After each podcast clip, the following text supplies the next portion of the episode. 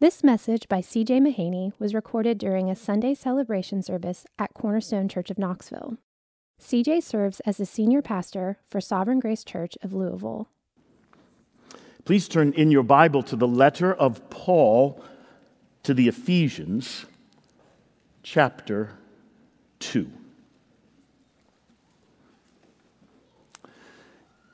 Even a superficial survey of the headlines each day informs us that our country is deeply divided.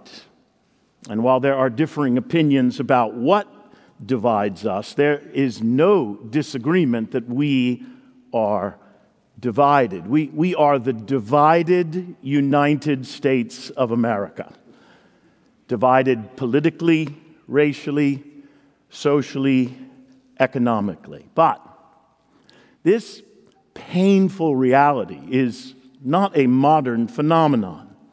It is, in fact, the story of the human race.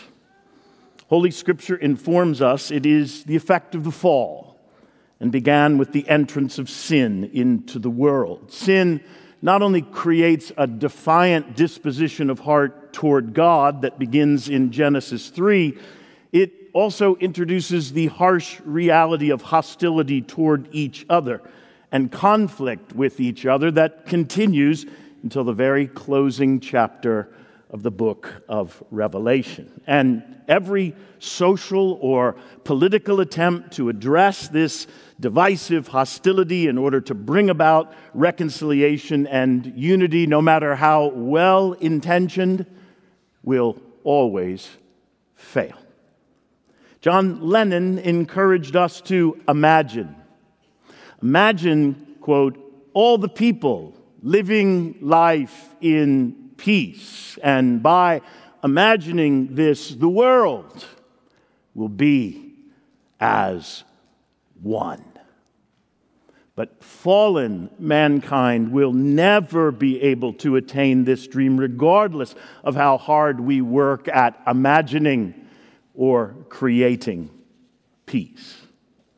However, God has graciously intervened in order to rescue us from sin and the penalty of sin and reconcile sinners like you and me not only to himself, but to each other as well.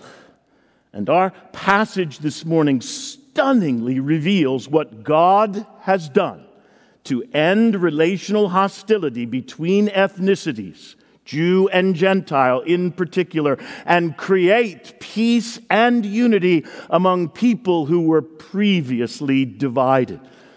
These verses should govern how every Christian is to think and act and feel, particularly at this moment. Our ultimate hope for reconciliation and an end to all hatred and hostility is not found in a political or social solution. It is found in the reconciliation that God has acted to create. And it is that reconciliation that Christians should imagine. Because only this reconciliation can produce peace. Ephesians chapter 2, beginning in verse 11, we have the privilege this morning of being addressed by God Himself. Therefore, remember that at one time you Gentiles in the flesh, called the uncircumcision by what is called the circumcision, which is made in the flesh by hands, remember that you were at that time separated from Christ, alienated from the commonwealth of Israel, and strangers to the covenants of promise, having no hope and without God in the world.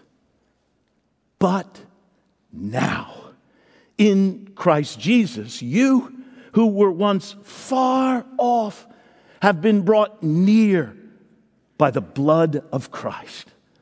For he himself is our peace, who has made us both one and has broken down in his flesh the dividing wall of hostility by abolishing the law of commandments expressed in ordinances, that he might create in himself one new man in place of the two, so making peace, and might reconcile us both to God in one body through the cross, thereby killing the hostility.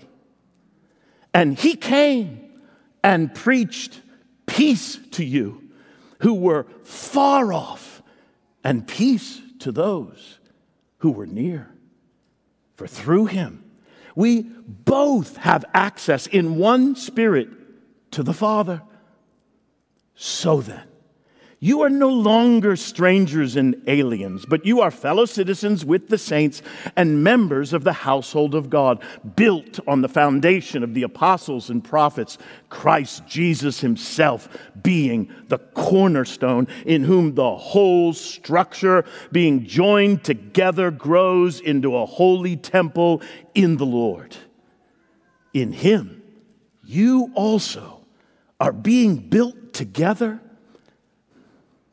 into a dwelling place for God by the Spirit. After describing the work of salvation that God has graciously accomplished for individuals previously alienated from Him because of their sin in verses 1 through 10, Paul transitions in verse 11 to remind the predominantly Gentile audience about the alienation and hostility that existed between Jew and Gentile and discloses the divine remedy. The dominant idea of this passage is the reconciliation and unity God has acted to create across ethnic lines in the death of Christ, now displayed by a new community. And the important theme of unity in the church, made up of Jewish and Gentile believers once alienated from each other, is not limited to this passage, but actually is a running theme throughout the letter, including the well known passage in chapter 4, where Paul commands them to walk in a manner worthy of the Lord with all humility and gentleness, with patience, bearing with one another in love, eager to maintain the unity of the Spirit in the bond of peace. This, this theme that runs throughout this letter seems to indicate the presence of relational tension between Jewish and Gentile believers within the church located in Western Asia Minor. And certainly the book of Acts reveals this tension. And in order to help the Gentile Christians understand their new identity in Christ and its implications for the unity of the church, Paul exhorts them in verse 11 to remember. Remember the alienation that previously existed between Jews and Gentiles, as well as the theological deficiencies of the Gentiles prior to their conversion. Therefore, verse 11, remember this call to remember is the only imperative in this passage. It appears twice in verse 11 and verse 12. Paul is commanding theologically informed remembering. They are to remember because it is easy to forget. Paul is a wise pastor, having already reminded them of their pre conversion plight in chapter 2, verses 1 through 3, because longer you are a Christian, the easier it is to forget your once desperate condition requiring God's gracious intervention. So, after reminding them of their previous estrangement from God in chapter 2, verses 1 through 3, now in verse 11, he exhorts them to remember their previous estrangement from God's covenant people, the Jews. Verse 11 Remember that at one time you Gentiles in the flesh called the uncircumcision by what is called the circumcision. So, this actually would be a reminder of the alienation between Jew and Gentile. Being called the uncircumcision by the Jews, the circumcision, wasn't a term of endearment, but actually a derogatory designation revealing their disdain for the unclean Gentiles. And then Paul actually takes a divinely inspired shot at the Jews and their need for salvation when he writes, which is made in the flesh by hands. So for the Jews, their circumcision was by human hands. What they need is a circumcision of the heart that only God can perform through the gospel, apart from which the physical act of circumcision is insufficient and irrelevant. And then Paul repeats his exhortation to remember. And he gives them the specifics they are to remember. Verse 12 Remember, remember that. And then Paul reminds the Gentile readers of their most unimpressive spiritual resume, beginning with the first and most serious entry. Remember that you were at that time separated from Christ. And not only were they separated from Christ, but they were alienated from the commonwealth of Israel, strangers to the covenants of promise, having no hope and without God in the world. So, because they were alienated from the commonwealth of Israel, they were strangers to the covenants of promise. Therefore, they, the Gentiles, had no expectation of a coming Messiah and no hope of deliverance through the Messiah. The Gentiles were idolaters. They worshiped false gods, as idolatry was a thriving industry in Ephesus. So the Gentiles, prior to conversion, were both hopeless and godless. And then everything changed. Everything changed, and everything changed, and all because of Christ. Verse 13. But now, this is the same form Paul adopted when reminding them of their personal salvation earlier in chapter 2. Everything has changed. Everything has changed for them in their relationship with God because of the death of Christ and their union with Christ. And God Himself did this. This was His gracious act, and it was made possible by the substitutionary sacrifice of Jesus Christ on the cross. And Christ and His saving work has changed everything for them, not only in their relationship with God, but also their relationship with Jewish Christians as well. Verse 14 For he himself is, notice, our peace, who has made us both one. So, this theme of peace is really peppered throughout this section. It makes an appearance in verse 14, verse 15, twice in verse 17. Christ not only brings peace, Paul informs us, no, he himself is our peace. And in his commentary, John Stott describes these verses as the portrait of the peacemaking Christ. He is the peacemaker.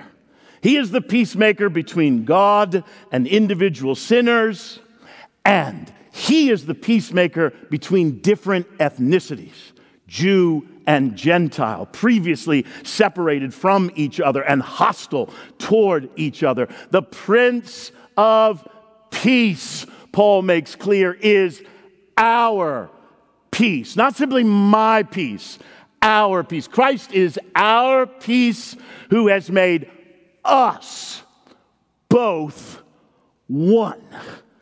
He has brought together those previously estranged from each other. He has brought them together, listen, giving them a new identity and creating a new community. And he has done so through his atoning death. And then Paul describes just how Christ himself and his death created this reconciliation between those previously separated from each other and hostile toward each other in verse 14.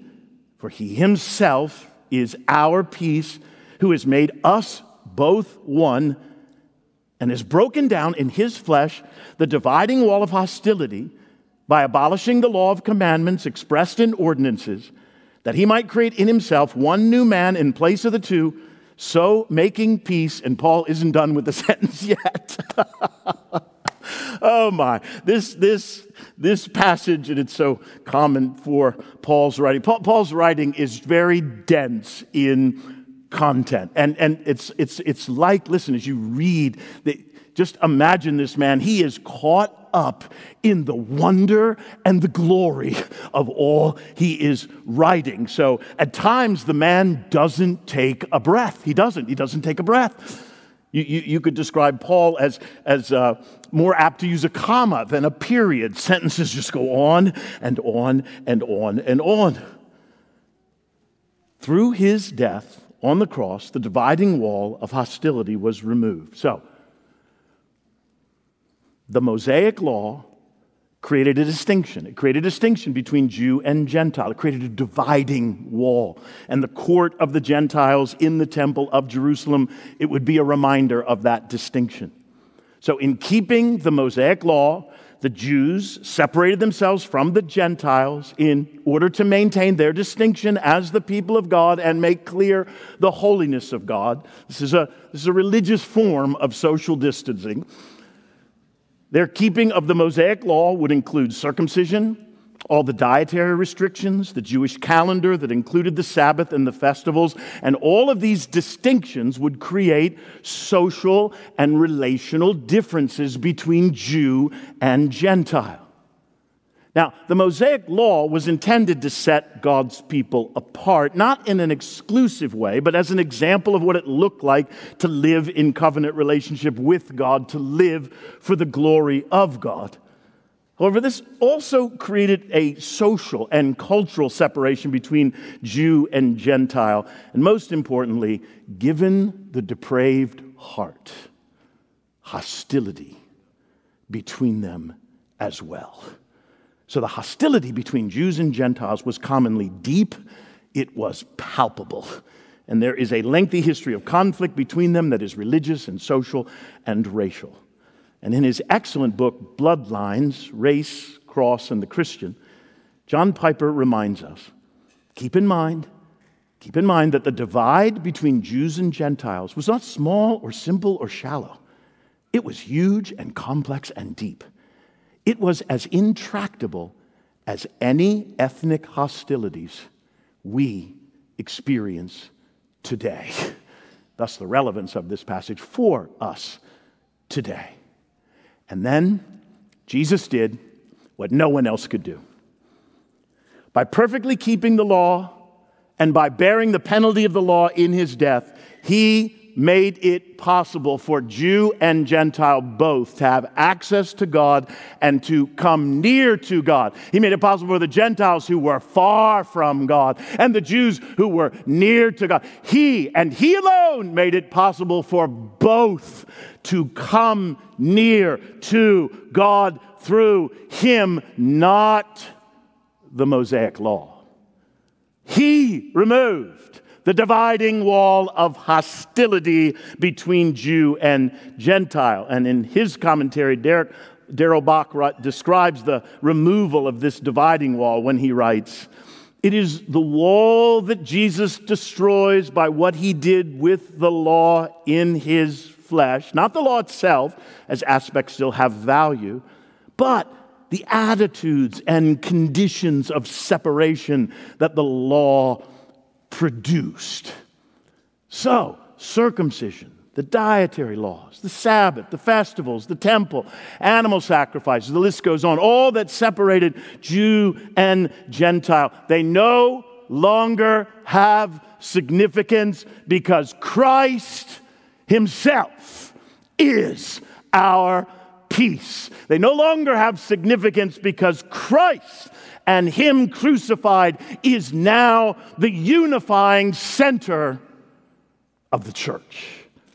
And He removed the dividing wall of hostility. So, verse 15, that He might create in Himself one new man in place of the two, so making peace. So, because of Him, because of His substitutionary death, all Christians, all of them, Jew, Gentile, regardless of ethnicity, share one identity as the people of God in Christ. He has created one new man. This is something completely new, completely new, and something that only He could create through His death. So this isn't Gentiles becoming Jews or moving into the Jewish world or space. This isn't Gentiles in any way transitioning to a Jewish world. No, no. This is Jew and Gentile finding a new identity in Christ and Christ alone as one new man. And this identity is the most important identity, transcending their ethnic identity. And then in verse 16, Paul actually reminds us of a different hostility, an even more serious hostility that needed to be removed in order for this reconciliation between Jew and Gentile to take place. Verse 16, and might reconcile us both to God in one body through the cross, thereby killing the hostility. This is a different hostility because the reconciliation of Jew and Gentile begins with those of both ethnicities being reconciled to God through Christ's death on the cross. So, actually, this verse is addressing their alienation from God because of their sin. This verse is addressing a different, is a different hostility in verse 16, different hostility than verse 14. The previous hostility was between Jew and Gentile. This hostility, notice, is between God and man. This hostility is the hostility of Jew and Gentile in relation to God Himself. And they need to remember this hostility. J.I. Packer succinctly describes this mutual hostility when he writes Men are opposed to God in their sin, and God is opposed to men in His holiness. So, this verse reminds us of God's holy hostility toward us, Jew or Gentile, because of our sin. And this reminds us of our wicked hostility toward God in our sin. Christ absorbed the holy hostility of God against our sin on the cross, bearing our wicked hostility toward God in our place. Him who knew no sin became sin in order to satisfy God's justice and wrath and secure our reconciliation with God. I like, I like a lot how John Stott describes this in his commentary when he writes, and only through the cross have both hostilities been brought to an end. For when Christ bore our sin and judgment on the cross, God turned away his own wrath, and we, seeing his great love, turned away ours also. Thus, Christ killed or slew the hostility. So, the reconciliation between Jewish and Gentile Christians, the reconciliation that Jewish and Gentile Christians are to enjoy, it is based upon and only because of the cross of Christ that reconciles us to God. By his death on the cross, Christ kills the hostility that separates sinners from God and then alienates us from one another. And then Paul reminds them, and each of us by implication, as we overhear this morning, of how their conversion took place, conveying Christ's purpose for coming and love for sinners like you in verse 17. And he came and preached peace to you. And he came and preached peace to you who were far off, and peace to those who were near. For through him, we both have access in one spirit to the Father. We, we are meant to feel God's affection for sinners like you and me. You, if you're a Christian, are meant to feel God's affection as you contemplate this passage. After Christ secured this peace by bearing our sin as our sin bearing, wrath absorbing substitute. After he secured this peace, Paul informs us he preached peace. He preached peace to them. What's he mean there? Well, he preached peace to them because remember in each of his post resurrection appearances, remember the first word he said? Wherever he showed up. Remember what he said? Peace. Peace. And then he preached peace, or continued to preach peace, through the apostles and the church, proclaiming the gospel. So you might not have been aware of it. You just read a description of your conversion. If you are converted, that is a description of your conversion. And I love this description of our conversion. And I think we are meant to, well, I know we are meant to feel Christ's affection in what is revealed in this description of our conversion. What a, what a sweet moment it was on Friday when Bill informed me that Friday was the 43rd anniversary of his conversion and Sherry's conversion. What a privilege and joy it was to be here on that anniversary. 43 years ago, August 21st, was a Sunday. Bill was converted that morning. Went to church with Sherry. Sherry was converted later in the day. How kind of the Lord. Oh my. Here's what Bill and Sherry need to be reminded of this morning, and all of us. Behind whoever preached the gospel to them, resulting in their conversion, behind that individual was Christ Himself. Ultimately, do you know who was preaching peace to them? Ultimately, do you know who's preaching peace to you through their proclamation of the gospel? Christ Himself. Behind whoever preached the gospel to you. I talked to the friend who preached the gospel to me. Oh my, it's somewhat unthinkable now. Now, some 48 years ago. Talked to him this past week, providentially.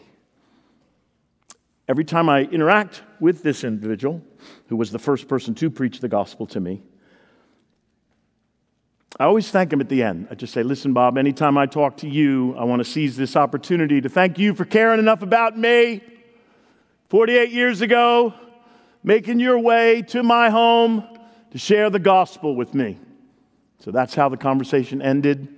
That's how every conversation ends. It's the appropriate way for me to end the conversation with him. But when I hung up the phone, I thought of this passage. Oh, Lord, behind Bob's proclaiming the gospel and the only explanation for the effectiveness of that proclamation, you were present in that room.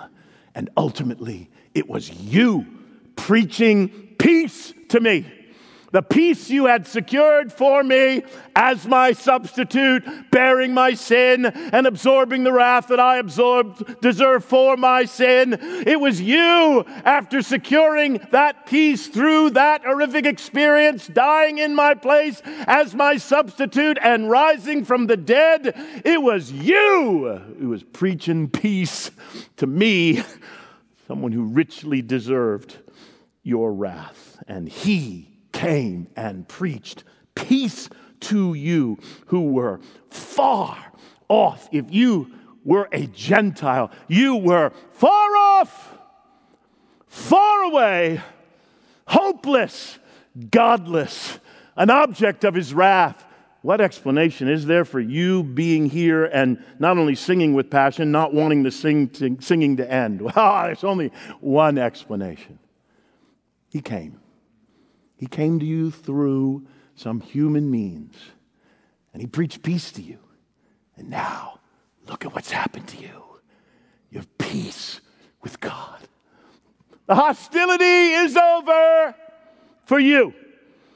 You are forgiven of your sins, and you now live by God's grace free from fear of future wrath. When you die and see Him face to face, you will fall and thank Him and worship Him for what you see and who you see and what He has done. You were far off, hopeless, godless. Now you've been brought near. How have I been brought near? Through him who suffered in my place, and him who suffered in my place. Then, ha, he called individuals to proclaim that gospel, and down through the centuries, the gospel was proclaimed and transferred, and eventually someone made their way to you and shared the gospel with you. But behind that individual was Christ himself. By the way, students, this should encourage you in your evangelism. When, when, you are, when you have the appropriate opportunity to share the gospel on campus this semester, over the next year, here's what you can know. Behind your sharing of the gospel, Christ Himself is preaching peace to people. So let this strengthen you. You're not just out there on your own sharing. No, He is preaching peace, and He is preaching peace through you. So, this passage actually informs us that Jesus is actively engaged in our evangelism. and we share the good news of peace with God through Christ, Jesus is actively involved. Peace with God is offered through Christ and Him crucified. And listen, this is the only hope. This is the only hope for an end to our hostility toward God and one another. And again, to quote Mr. Bach, who insightfully notes, Paul ties the note of peace, notice, to Christ and not to Pax Romana. So understand what we're reading here would be a counter cultural note. Paul is, Paul is clearly articulating a note that was counter cultural to the time. The way to bring people together was not through the structures of surrounding society, but through what Christ has done. And my friends, nothing has changed. He's still preaching peace. Jesus Christ is still preaching peace by his death through the church, and this is the only hope for true and lasting peace in our fractured culture. That the death of Christ is the basis for reconciliation with God, and it is the source of peace in the church. So notice Paul makes a transition. Notice, so then, he writes in verse 19. So notice, notice the progression of this passage. Verse 11, at one time. Verse 13, but now. Verse 19, so then. So then. You are no longer strangers and aliens, but you are fellow citizens with the saints and members of God's of the household of God. And as living stones, you comprise a new temple. You comprise a new temple where God dwells. And John Piper writes of this important passage. How did Jesus accomplish his mission to end ethnocentrism? How did he create the new people of God who would be defined not by ethnic features, but by faith in Christ? He did it through his death. Probably no passage of Scripture is clearer than Ephesians 2 11 through 22 that horizontal reconciliation between alienated peoples happens through vertical reconciliation with God through the blood of Christ. The enemies in this text have been brought near by the blood of Christ, near to God and near to each other. Few passages in all the Bible have greater implications not only for racial harmony, but also for how we understand the plan of God in history for the one people of God. So, horizontal reconciliation between alienated peoples happens through vertical reconciliation with God through the blood of Christ. How compellingly relevant for us. So, in a moment like this, when all manner of calls and demands are being issued in our culture, my friends, we would be wise as Christians to instead unhurriedly reflect in a theologically informed way, remembering remembering our former desperate condition and plight, remembering God's gracious and costly intervention in our personal lives in Christ, and remembering that God's purpose for our lives is centered in the local church. This is our new identity, and we need to remember it and we need to be reminded of it because we are prone to forget.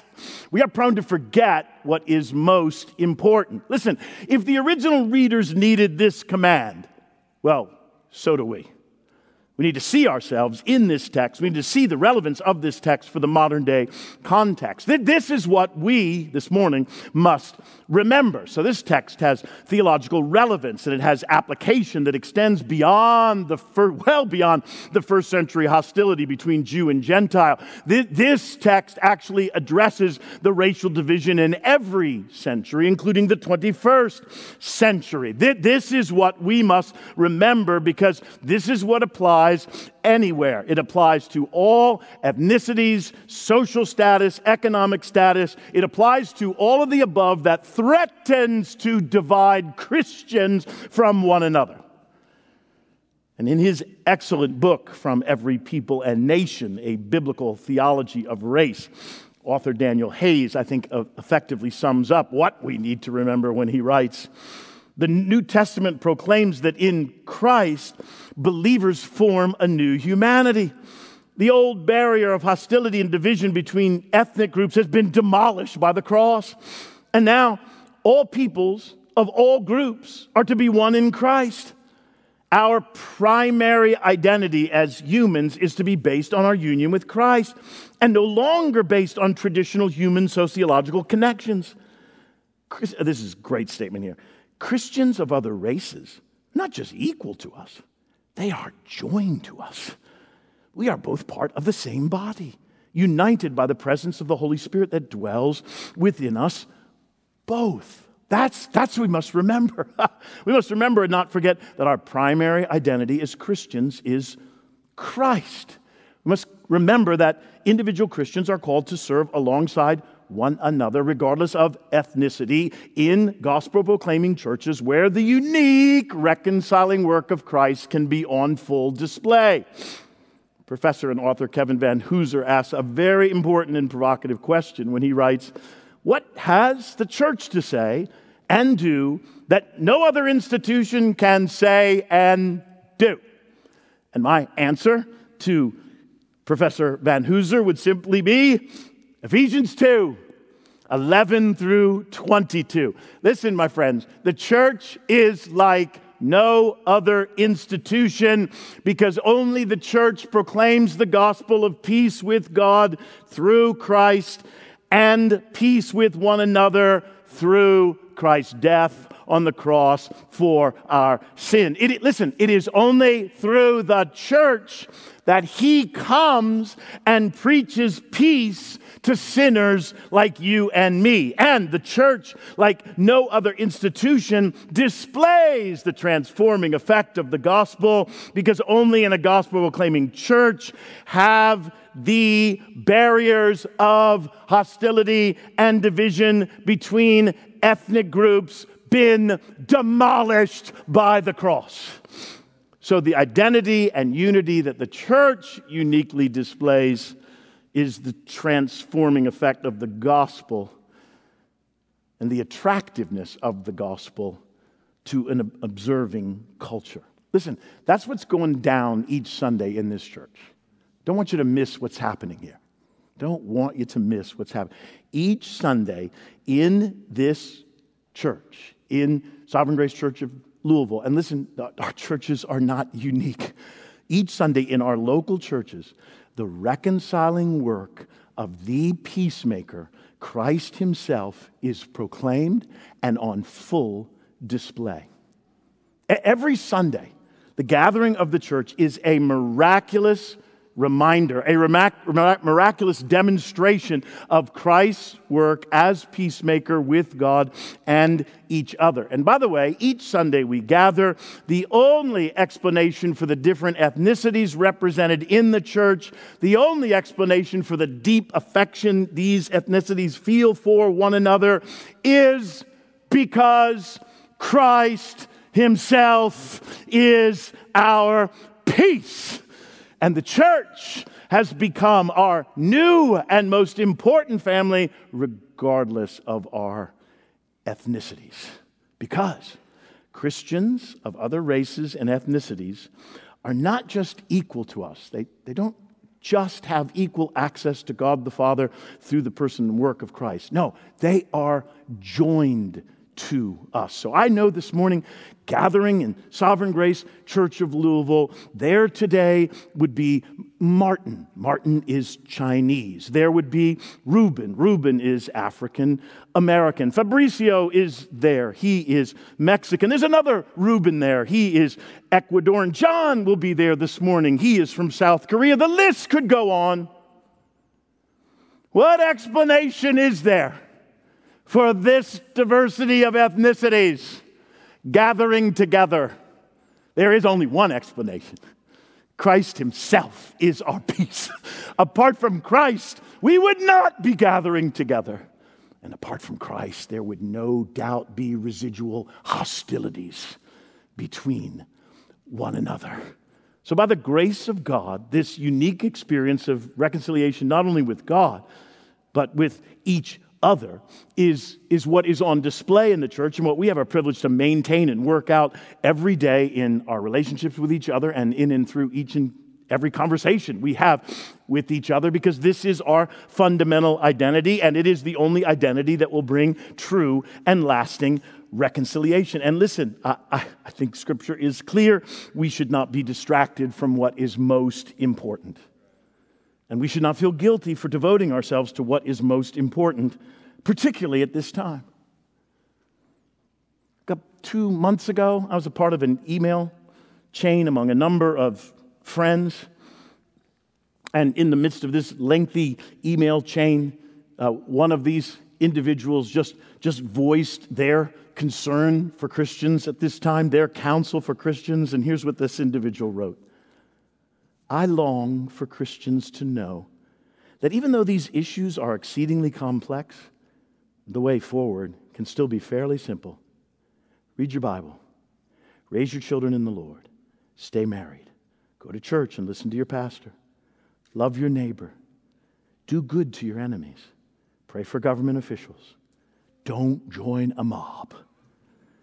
Just because an issue is truly multifaceted and complex doesn't mean the Christian life must also become a knot that is impossible to entangle. Listen, we've all heard the voices raised, well meaning in some regards, I'm sure. Do something! Everybody do something. Well, what does that mean? Do what?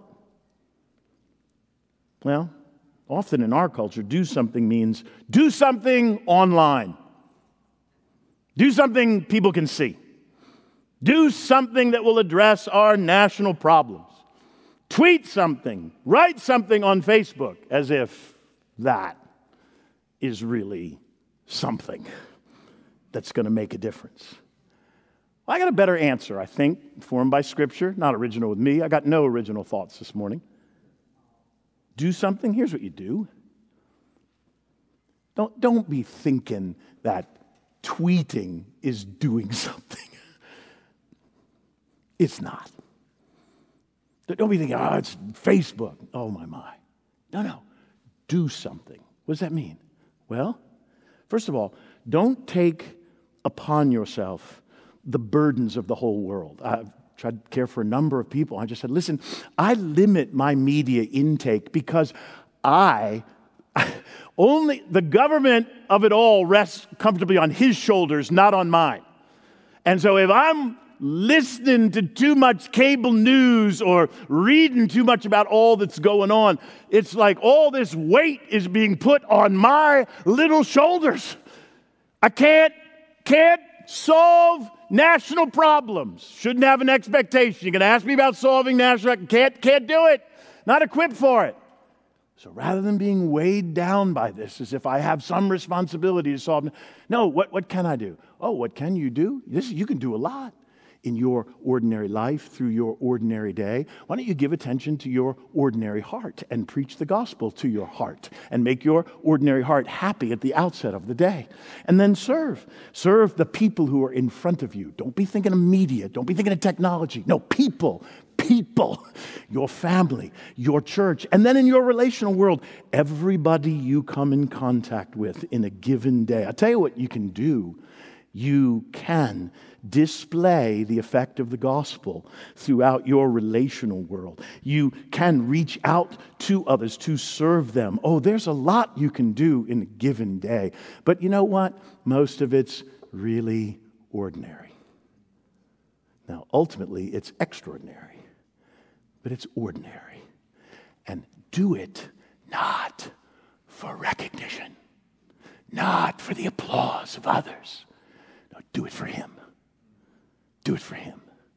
And watch what the Lord will do with what you do each and every day in order to serve Him and serve His purpose at this time.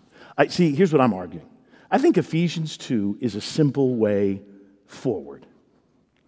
I think it always gets complicated when we move away from biblical categories. The, the farther away you move from biblical categories, oh my, the more complicated everything becomes. This is the message the church has been given. This is our mission for this moment. So if you're wondering what you can do while our country is staring at our differences and arguing about our differences and lamenting our differences, listen, what is going on in our country shouts for the necessity of what Christ alone has done and for the unifying effects of the gospel to be displayed by the church. So, we need to remember this because this should be all the more precious to us and pressing upon us at this time because it is only through the message of the gospel that the reconciliation and peace the world longs for and cries out for is realized and experienced, not simply imagined. All because of Christ and only because of Christ. Let's pray.